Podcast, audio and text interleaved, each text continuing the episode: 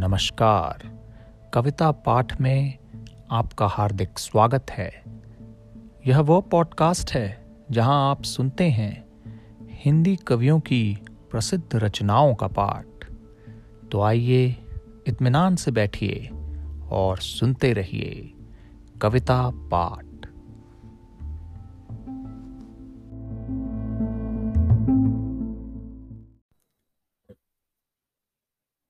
आज आप सुनेंगे कवि कुमार विश्वास जी की कविता बांसुरी चली आओ। तुम अगर नहीं आई गीत गा न पाऊंगा, सांस साथ छोड़ेगी सुर सजा न पाऊंगा। तान भावना की है शब्द शब्द दर्पण है, बांसुरी चली आओ होंठ का निमंत्रण है।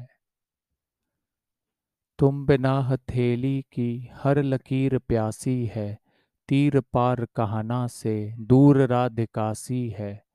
रात की उदासी को याद संग खेला है, कुछ गलत न कर बैठे मन बहुत अकेला है।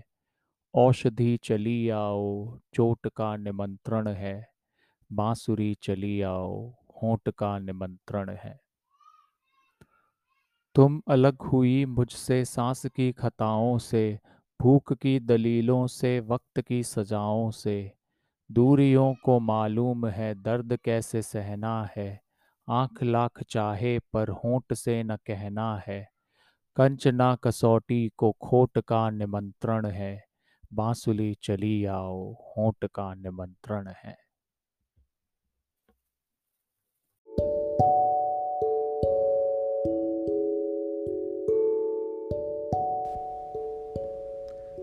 बस आज के एपिसोड में इतना ही। कविता पाठ पॉडकास्ट को सब्सक्राइब और शेयर करना ना भूलें।